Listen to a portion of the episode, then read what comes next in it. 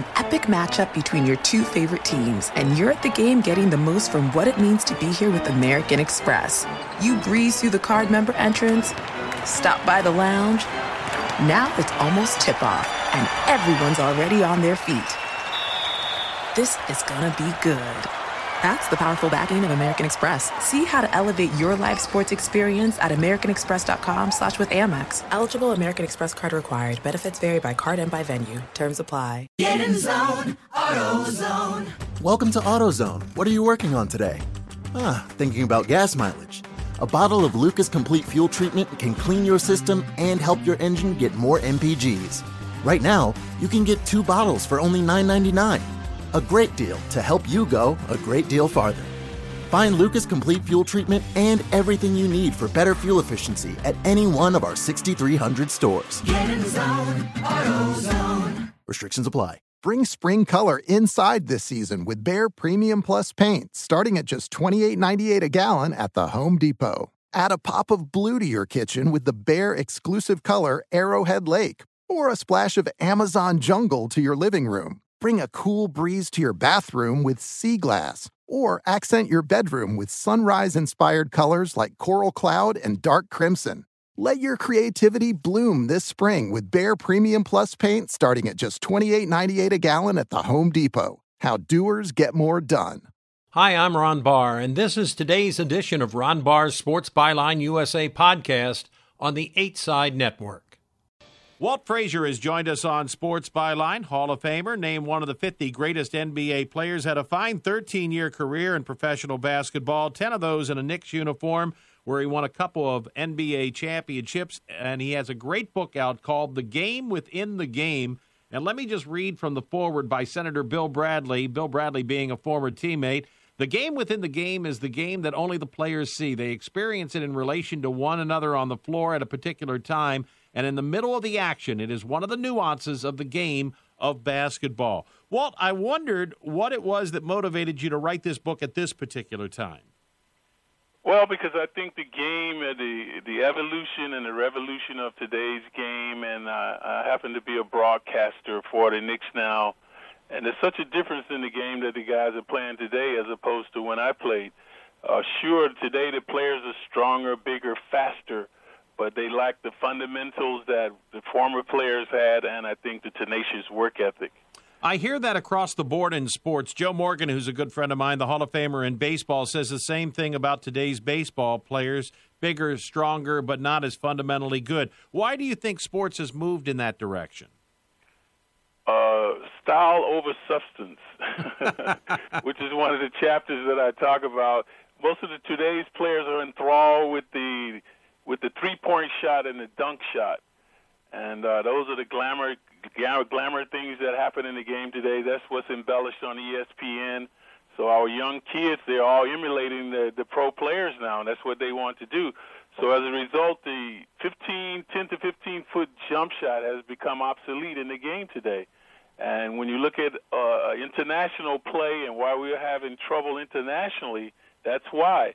Because when you play internationally, the zone takes away the big man because it's like a funnel. So the guys can't play like in NBA where they post the big guys inside. So perimeter shooting becomes a premium, and and the 10 to 15 foot shot is there, but. uh our players are not able to make that shot as opposed to the European players. Do you think, Walt, that today's player in professional basketball is a product of television, and that's one of the reasons why they do what they do, play the game the way they play it? Of course, because uh, they see the game as entertainment. Whenever you hear our players talk, well, we're going to go out and have fun. We, you know, they don't talk about winning first.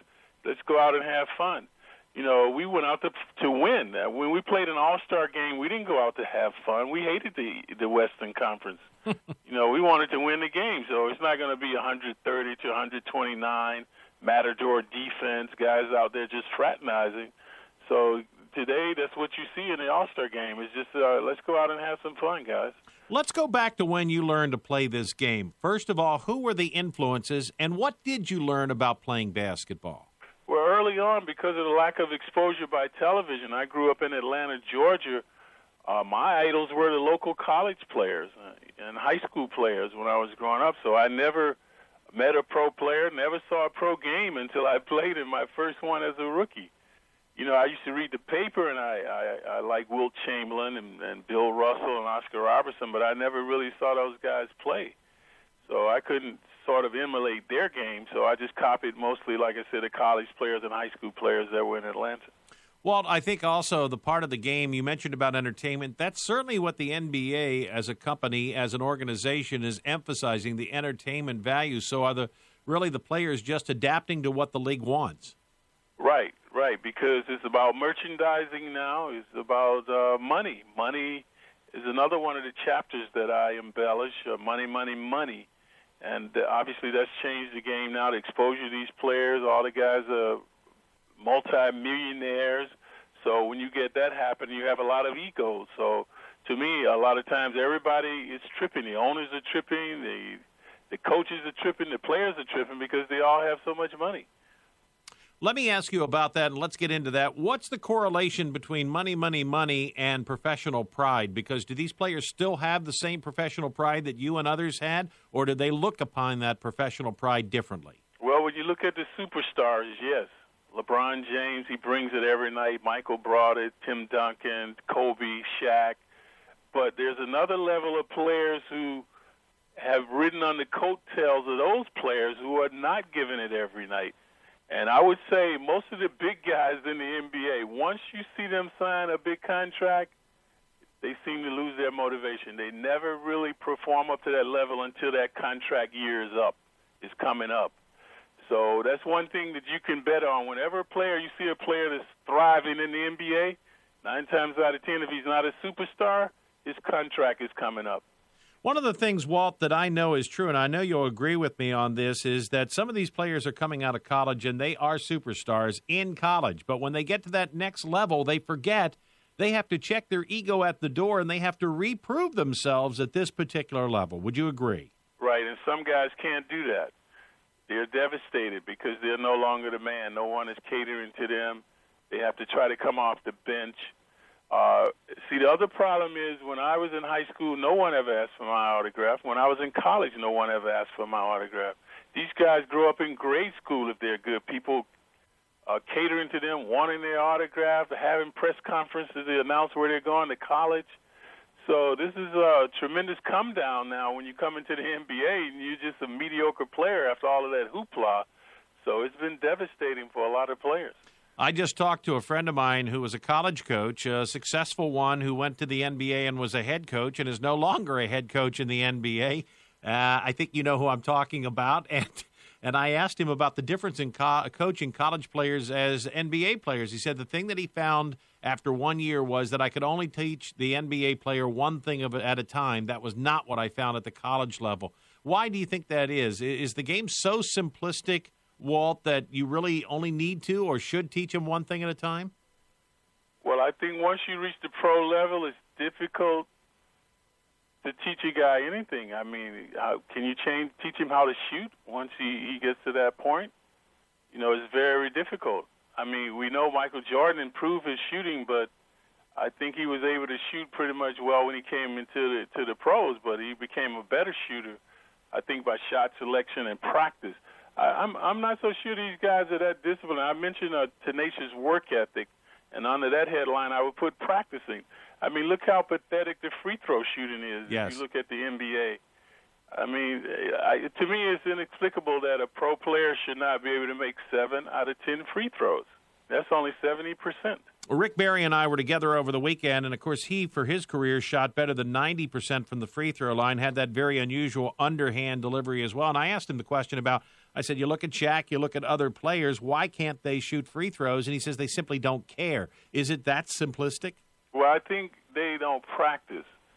And free throw shooting to me is all about confidence and practice.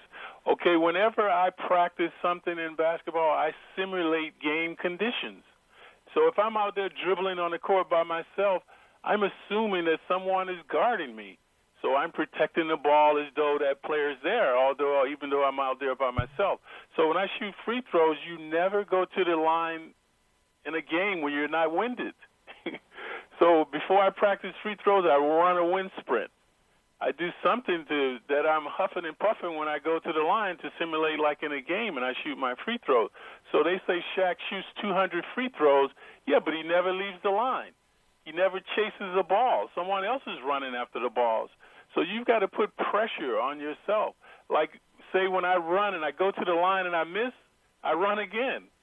you know, because I missed the shot. So uh, if I make some shots, I stay there. But as soon as I miss a free throw, I go back to the same routine start running, man. I put pressure on myself.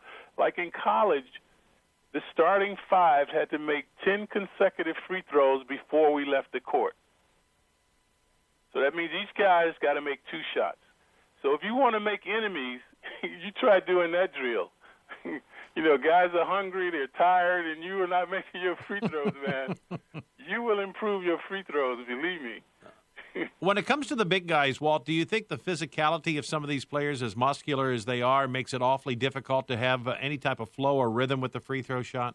No, because if you look at the European players, I see a lot of these guys are seven feet tall. You know, they're very good free throw shooters.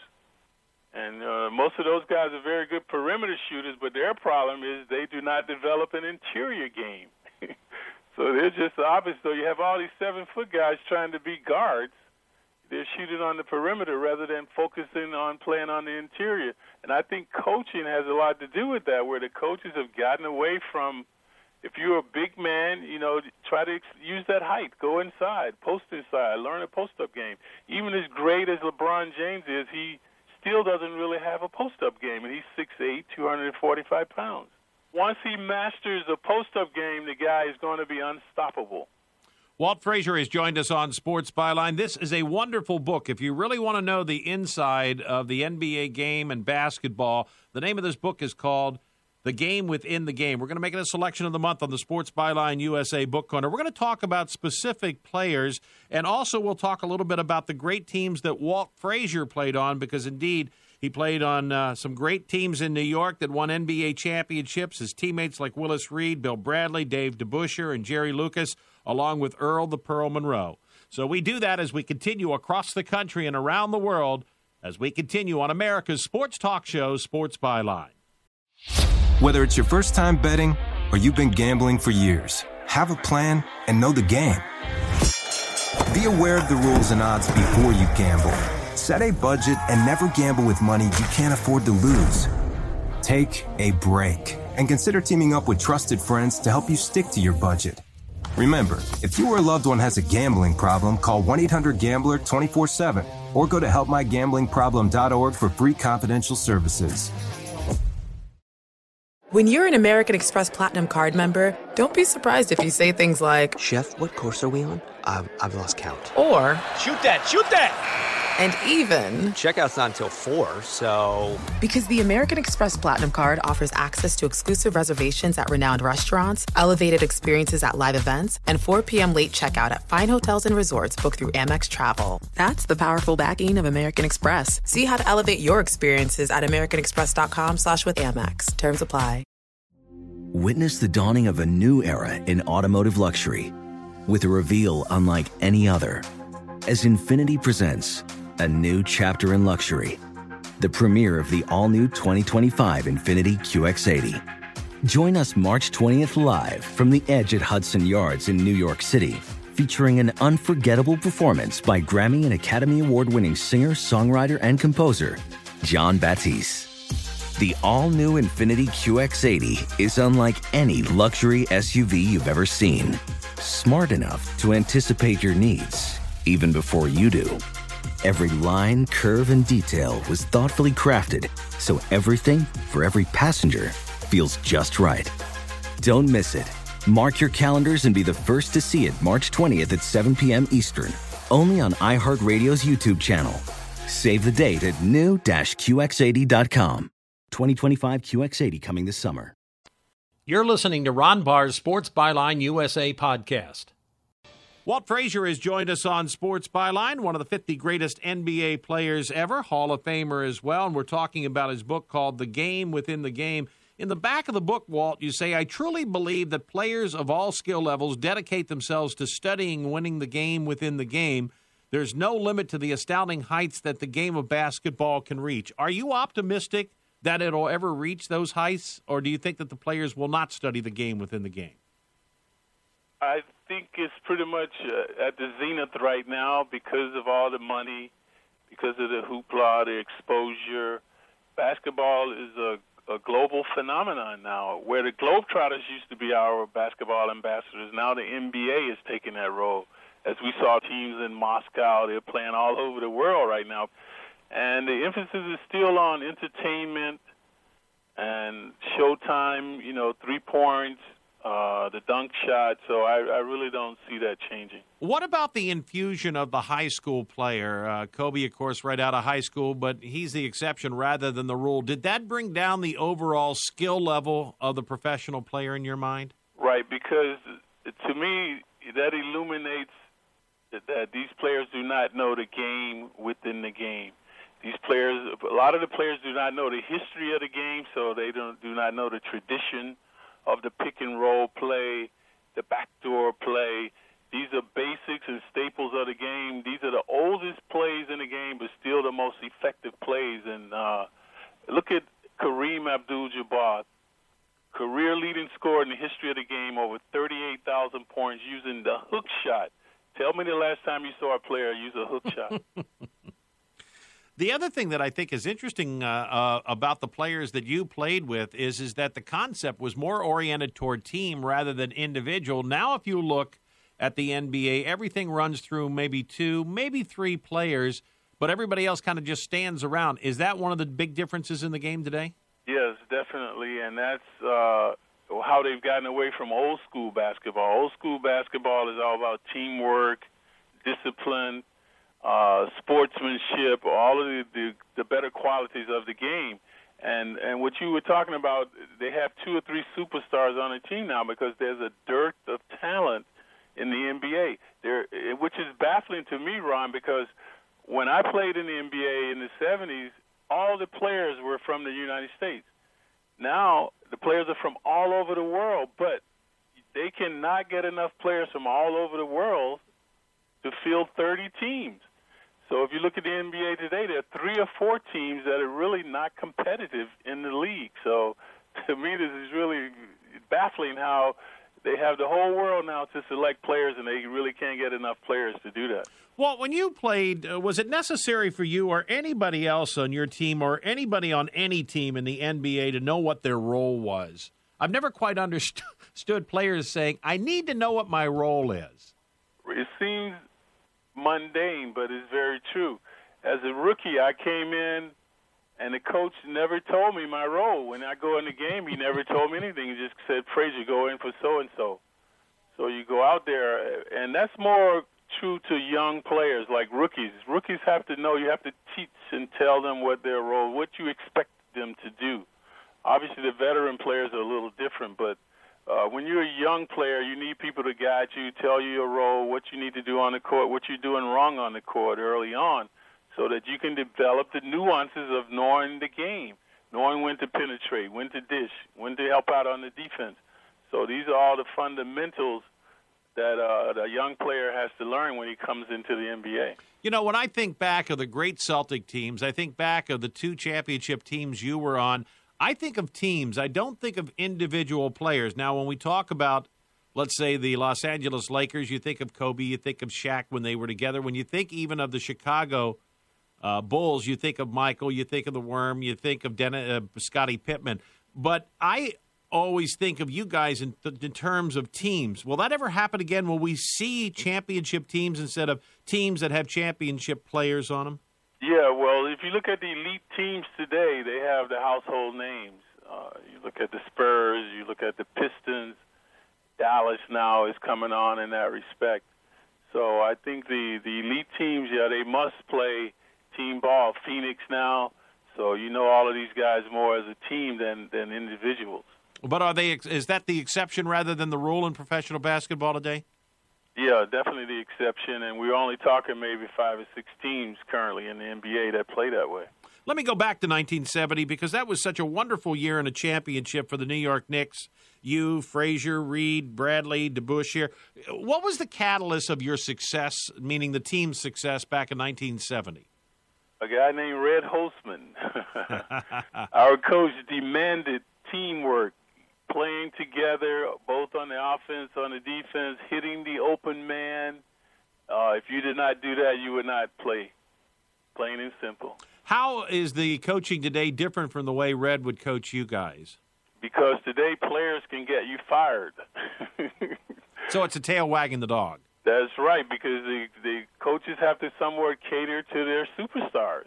Otherwise, these guys uh, end up getting you, costing you your job if they don't go out and perform, and they might quit on you. So there's a different. When I played, the owners ruled the game.